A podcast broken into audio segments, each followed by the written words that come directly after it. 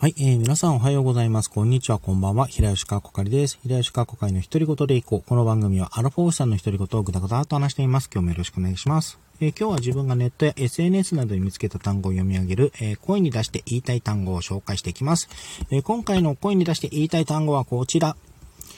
男前、豆腐、えー、男前豆腐店。はい、ちょっと噛んでしまったんですけれども、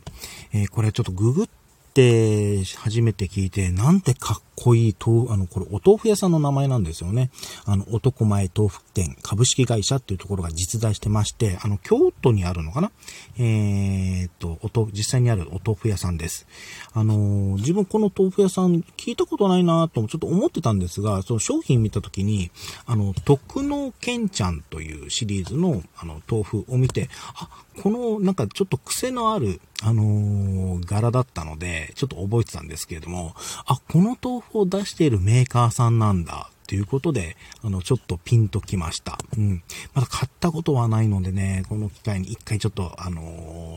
お得前豆腐店さんのその商品ですね、ちょっと食べてみたいと思うんですが、あの、シャなんかホームページ見ていただくとわかるんですけども、本当になんだ、いい意味でですね、なんか、あの、ちょっと一つ、一昔前のあの、男って感じが、の、えー、ちょっと前面に出しているサイトでもあるんですけども、なんかそこ込みでなんか癖が強いって言ったら語弊ある、あの、ちょっと言い方失礼かもしれませんけども、あの、個人的には好きです。あの、社訓のさ、あの、本物の男前はあなたを裏切ったりしないっていうのなんかかっこいいなぁと、えー、思って。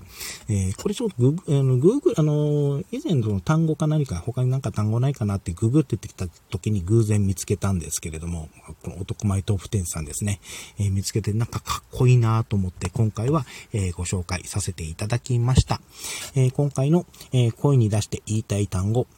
男前豆腐店でした。あ、なんか、イケボの、イケボの練習したいですよね。あの、大塚明夫さんとか、あの、小山力也さんみたいとか、みたいな、あの、まあ、若本のりおさんみたいな、その低音部イケボボイス。で、あの、ちょっと低音に響く、あの、お腹に響くような声で、あの、男前豆腐店って言ってみたいですね。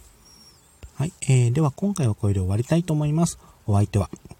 イライシカコカリでした。最後まで聞いていただいてありがとうございました。それではまた。